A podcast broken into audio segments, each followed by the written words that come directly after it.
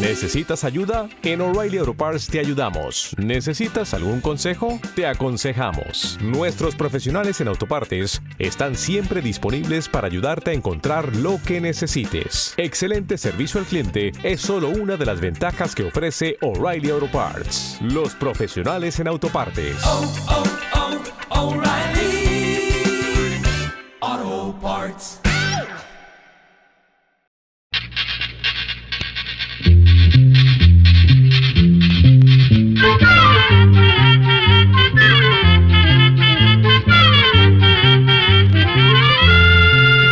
Llegó para todo.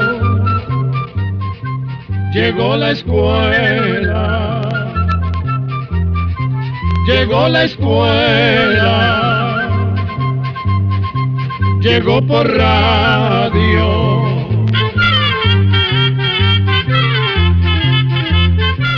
Hace 56 años, en el silencio de una montaña, la generosidad y el talento de dos personas pioneras, Manuela Tattenbach y Roderick Tung, dieron inicio a esta experiencia que se titula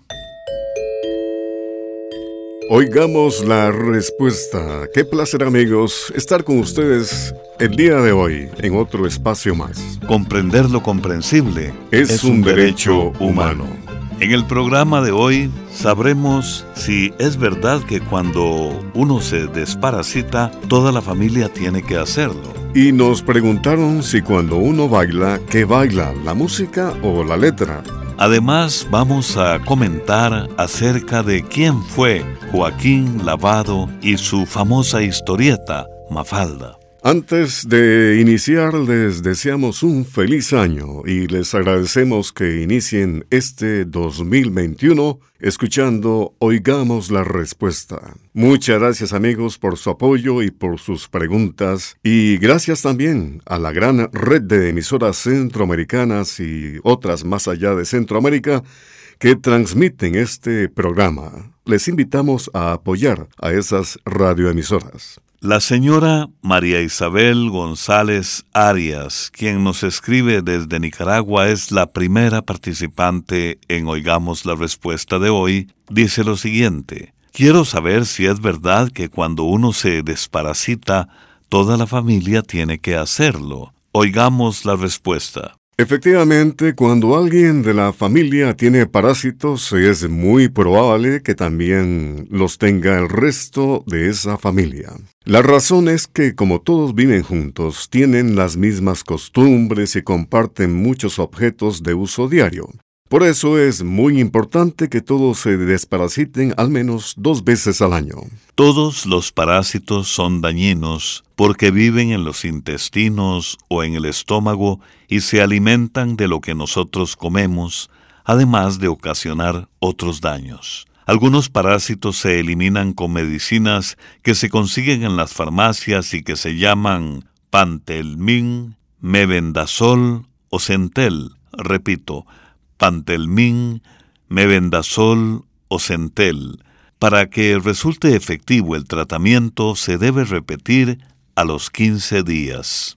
Para saber qué clase de parásitos tiene una persona hay que hacerle un examen de heces. Pero como hay ciertos parásitos que son difíciles de encontrar en las heces, a veces se necesita otra clase de examen que se llama cultivo. Hay que hacerlo, por ejemplo, con las amebas. Si la medicina para los parásitos no produce el efecto esperado, se debe consultar con un médico. Finalmente, queremos decirle que para evitar los parásitos es muy importante lavarse bien las manos antes de comer y después de ir al baño. Asimismo, hay que lavar muy bien las frutas y verduras, cocinar bien la carne y lavar sábanas y paños a menudo. En nuestra ruta musical, una canción y un ramillete de flores para una madre. La mexicana Yolanda del Río, regalo de un hijo.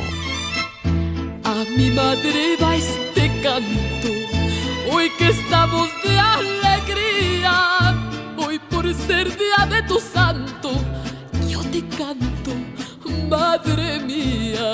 Hoy por ser día de tu santo, yo te canto, madre mía. Te regalo esta canción y un ramillete de flores, madrecita de mi vida, consuelo de mis dolores, madrecita de mi vida, consuelo de mis dolores. Si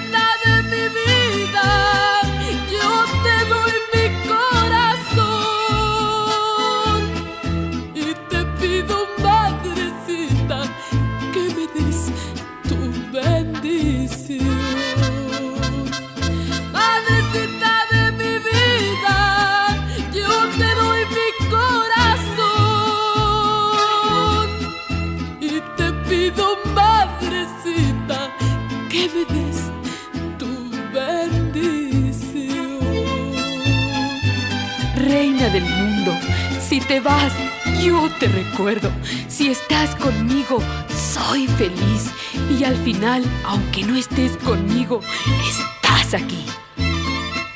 Mis palabras son humildes. Mi canto es una oración. Con un beso yo te entrego alma, vida y corazón. Con un beso yo te entrego alma, vida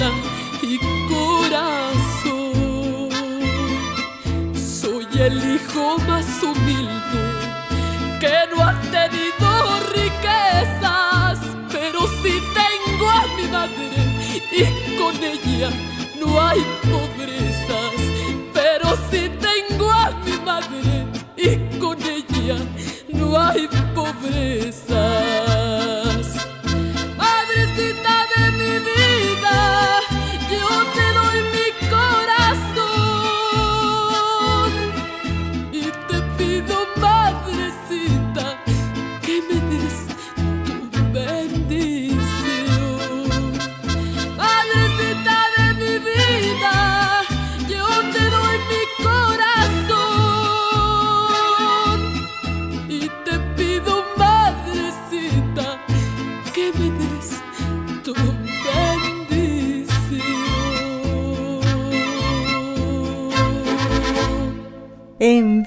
Sus preguntas al apartado 2948-1000 San José, Costa Rica.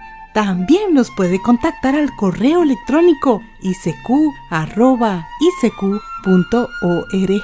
o encuéntrenos en Facebook como Oigamos la Respuesta. Regresamos de la música amigos y continuamos con ustedes nuestros muy estimados oyentes. Quería saber lo siguiente, cuando uno baila, ¿qué baila, la música o la letra? Es la pregunta del señor José Luis Ramírez Espinosa que nos ha escrito desde León, Nicaragua. Escuchemos la respuesta. Vamos a decirle, don José Luis, que cuando bailamos, generalmente lo que seguimos es el ritmo de la música más que la letra. Y es que moverse al ritmo o compás de una melodía, por más simple o sencilla que sea, es una inclinación muy propia de todos los seres humanos. Desde épocas muy lejanas, desde el inicio mismo de la humanidad, la gente ha seguido el ritmo del sonido con su cuerpo, en lo que viene a ser el inicio de la historia del baile. Ese ritmo lo escuchamos ya desde que estamos en el vientre de nuestra madre y escuchamos el latido de su corazón y se manifiesta en bebés que se mueven con alegría cuando escuchan música. Además, ese ritmo lo notamos también en muchas de las cosas que nos rodean, los pasos de la gente, las olas del mar, el sonido del reloj, el sonido del tren sobre los rieles y muchas cosas más. Por otra parte, la letra en la música es un acompañamiento que busca darle un significado a esos sones, así como transmitir un mensaje a quienes escuchan. Pero como le decimos, las personas siguen más el ritmo musical que la letra de una canción. Aunque en algunas canciones la letra se acomoda también con el ritmo de la música, que se puede decir que ayuda mucho a reforzarlo. Comprender lo comprensible es un derecho humano. Un estimado oyente que nos escucha desde la ciudad de Punta Arenas, en Costa Rica, a través de WhatsApp, pregunta, ¿cómo sucedió la lamentable partida de Joaquín Lavado, creador de Mafalda? ¿En qué año nació y de qué región de Argentina era? ¿Qué legado dejó Joaquín Lavado al mundo? Oigamos la respuesta. El dibujante Joaquín Lavado, más conocido como Quino, y todavía más conocido como el creador de Mafalda, nació en la ciudad de Mendoza, en Argentina, el 17 de julio de 1932. Murió hace pocas semanas a sus 88 años en Buenos Aires. Se dice que Quino descubrió su vocación desde pequeño gracias a su tío, quien era pintor y diseñador gráfico. De joven, Joaquín Quino se mudó a Buenos Aires, la capital de Argentina, y allí buscó trabajo en periódicos, revistas y agencias publicitarias. En 1954, a sus 22 años, logró que se publicara su primer dibujo en la revista conocida como Esto es. En esa revista trabajó durante tres años. Luego trabajó en la revista que se conoció como Rico Tipo, donde publicó algunas historietas en las que criticaba la política. Pero su fama llegó curiosamente por un trabajo de publicidad. Resulta que gracias a un amigo, Kino comenzó un trabajo como dibujante de una campaña de publicidad para la empresa de electrodomésticos Mansfield. La idea era hacer una historieta sobre una familia que usara los productos de esa marca, Mansfield. Eso sí, el nombre del personaje principal de la historieta debía empezar con la sílaba ma, igual que la marca Mansfield, y debía contar la vida de una familia argentina de clase media. Fue así como Kino inventó a Mafalda y a su familia. Sin embargo, al final la campaña no se hizo. Fue hasta el 29 de septiembre de 1964, hace 56 años, cuando un colega le ofreció a Quino publicar algún trabajo suyo en la revista Primera Plana. Quino presentó a Mafalda, que se convirtió en el personaje de historietas más popular de Argentina. Las historietas de Mafalda se publicaron entre los años de 1964 y 1973. Nunca perdieron actualidad ni popularidad por las astutas e inteligentes reflexiones de la pequeña Mafalda sobre temas como el capitalismo, la economía, la política, el orden mundial y muchos más. El 25 de junio de 1973, salió publicada la última historieta sobre Mafalda, sus padres, su pequeño hermano Guille y sus amigos de siempre, Felipe o Felipito, Susanita, Manolito, Miguelito y Libertad. Hoy en día podemos leer a Mafalda y nos daremos cuenta de que la mayoría de los temas que Joaquín Lavado, Quino, critica a través de sus queridos personajes, siguen acompañándonos aún después de haberse publicado hace ya más de 40 años. Como curiosidad, Kino una vez dijo que había decidido que su protagonista fuera mujer por influencia del movimiento de liberación de las mujeres de los años de 1960 y porque, según su opinión, las mujeres son más avispadas. Mafalda ha cruzado fronteras y se ha convertido en un fenómeno extraordinario en el resto de los países del mundo donde se habla español. Además, sus historietas fueron traducidas a más de 35 idiomas, incluyendo el inglés, italiano, francés, hebreo, alemán, guaraní y coreano. El legado que deja al mundo Kino es su creación más popular, Mafalda, esa niña y sus ideas que siguen vivas de generación en generación. Con una actitud crítica e inteligente, Mafalda denuncia la maldad, la ineficiencia de la humanidad y la inocencia de las soluciones propuestas para los problemas mundiales como el hambre y las guerras. Critica además los prejuicios, la comida, la clase media, el arte, entre muchos otros temas. Amigos, del tiempo compartido, el roce de nuestra piel y los sentimientos, nacen lindas canciones, como esta que nos regala la nicaragüense Nina Cardenal, La Melodía.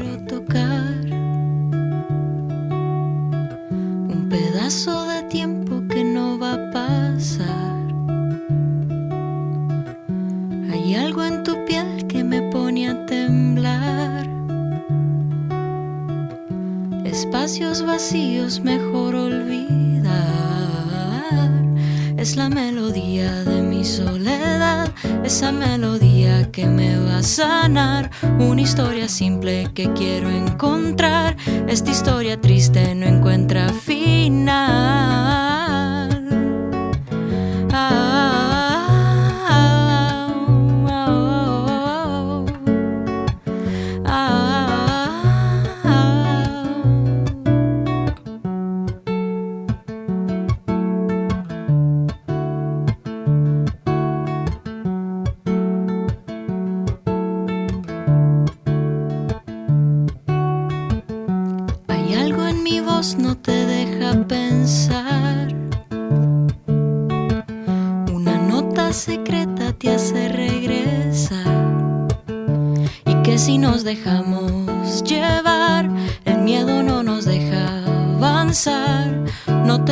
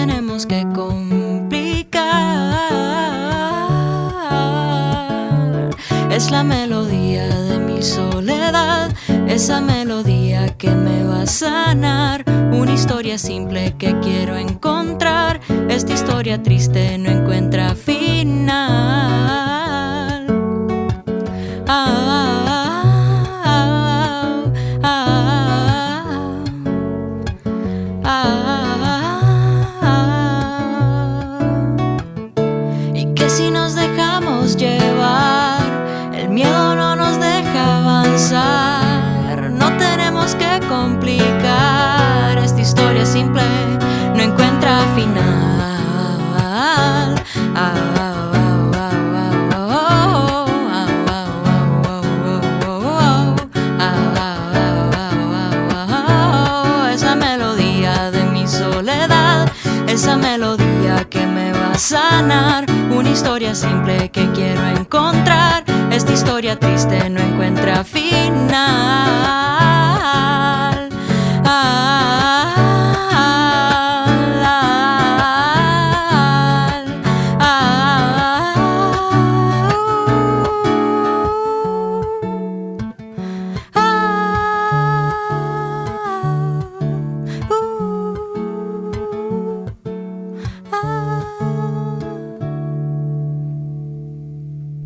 También puede contactarnos a través de un mensaje de WhatsApp al teléfono código de área 506, número 8485 5453. Estamos de regreso y continuamos con las consultas de nuestros muy queridos oyentes. Les comento que cuando yo estaba en la primaria y luego en la secundaria, el deporte que más practicaba no era el fútbol, sino el baloncesto o básquetbol. De hecho, yo era el mejor encestador de canastas. Mi pregunta está relacionada con ese deporte. Me gustaría saber quién inventó el baloncesto y a dónde. Es la pregunta del joven Michael Eduardo Chacón Herrera. Nos ha enviado su mensaje por medio de Facebook desde San José, en Costa Rica.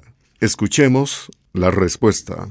El creador del baloncesto o básquetbol, tal y como lo conocemos hoy en día, fue un sacerdote canadiense llamado James Naismith. Este señor era profesor de educación física en la Universidad del Estado de Massachusetts en Estados Unidos. Un día de invierno de 1891, el director de la universidad le pidió a James Naismith que inventara alguna actividad que los muchachos pudieran hacer bajo techo, pues los inviernos en esa zona eran muy duros y se hacía muy difícil hacer algún deporte al aire libre. El profesor pasó varios meses estudiando lo más interesante de varios deportes, hasta que finalmente logró crear un nuevo juego en el que se busca meter con las manos una bola en una cesta o canasta. Es por eso que ese deporte se llama en inglés basketball, porque en ese idioma, en inglés, se le dice basket a la canasta y ball a la bola. El 20 de enero del año 1892, los alumnos del profesor James Naismith jugaron el primer partido de baloncesto con una bola de fútbol y canastas hechas de madera. El juego gustó mucho y muy pronto se comenzó a jugar en muchos colegios y universidades de Estados Unidos y Canadá. En pocos años llegó a Europa y se cuenta que fue en París donde por primera vez se practicó y enseñó el baloncesto en este continente, en Europa. Pero el verdadero impulso de este nuevo deporte en Europa vino a raíz de la Primera Guerra Mundial, ya que los soldados norteamericanos en sus ratos libres practicaban con frecuencia el baloncesto o básquetbol. James Naismith, el creador de este popular deporte, el baloncesto, Murió en el estado de Kansas, en los Estados Unidos, en el año 1939, a la edad de 78 años. Música de nuestros países centroamericanos. Hoy vamos a recordar a una gran figura de Honduras, el cantautor Guillermo Anderson, ya desaparecido, pero que nos ha dejado su legado musical, El Mar.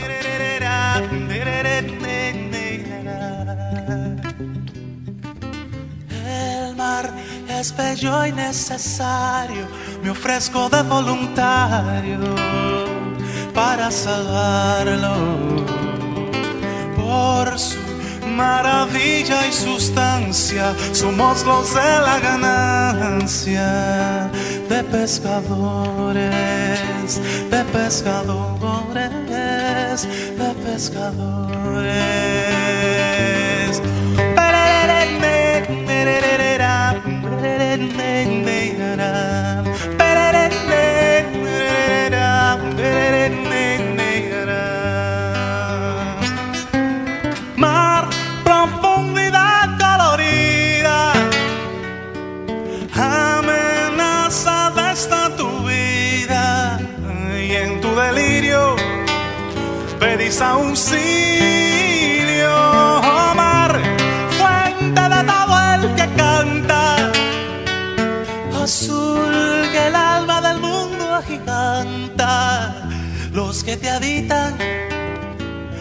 Necesitan.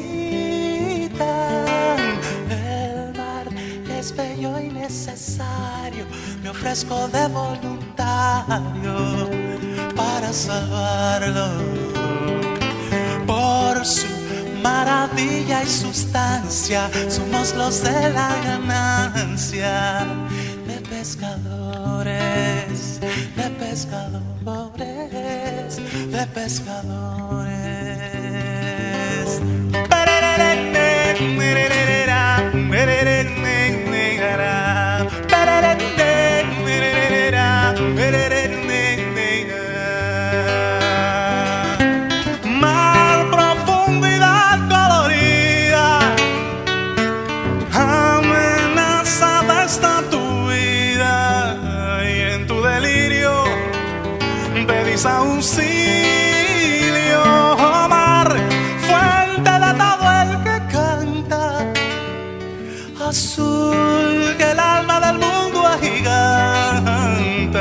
Que te habitan me necesitan.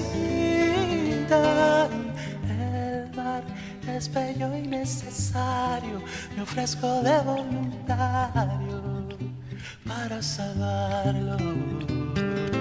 Por su maravilla y sustancia, somos los de la ganancia, de pescadores, de pescadores, de pescadores.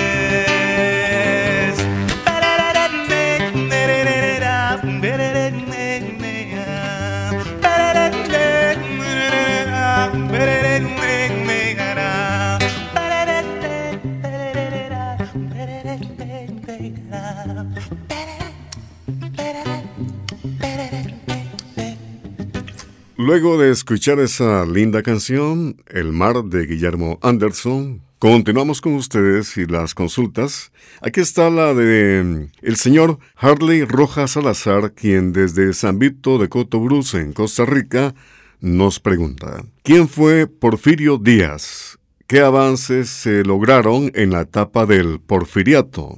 ¿Entre qué años gobernó en México y cómo es considerado? ¿Como un dictador o como un héroe? Escuchemos la respuesta. Porfirio Díaz fue un militar y político mexicano que participó en varias guerras y levantamientos armados en una época muy agitada de la historia de ese país.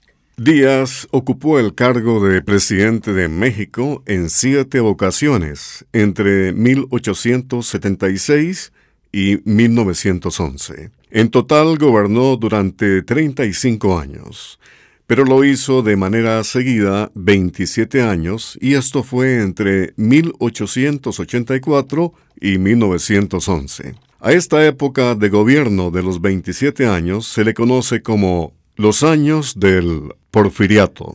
A Porfirio Díaz se le reconocen actos heroicos como su participación militar en la defensa de la soberanía mexicana contra la invasión de Francia, que hizo a la vez posible la llegada al poder de Benito Juárez y el establecimiento de la República Mexicana. También se le reconoce el mérito de haber mantenido la estabilidad política en México luego de años de golpes de Estado y revoluciones. Durante los años del porfiriato, se dio impulso a la industria y se construyó el ferrocarril, lo cual fue muy importante para el progreso económico y comercial de México. También se favoreció el desarrollo de las artes y se promovió una importante reforma educativa.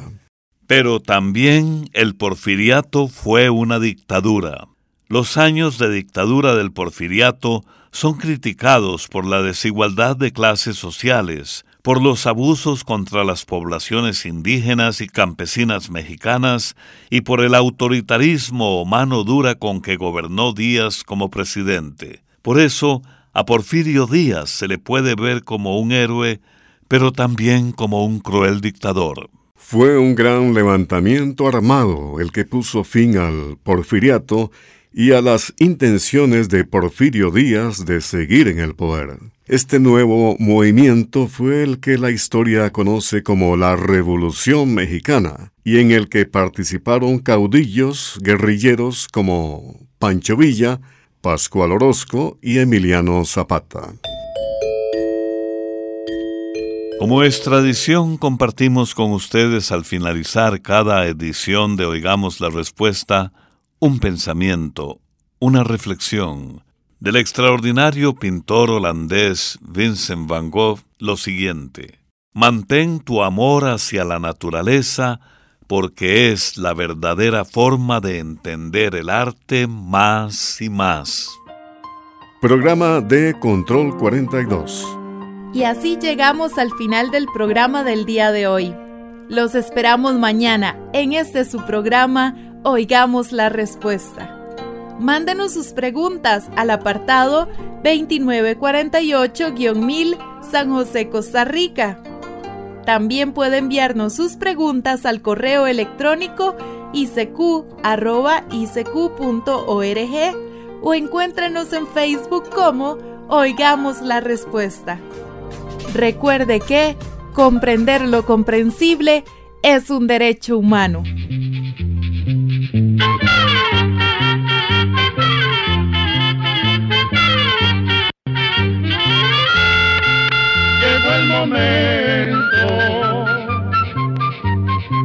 De despedirnos. Se va a la escuela, se va cantando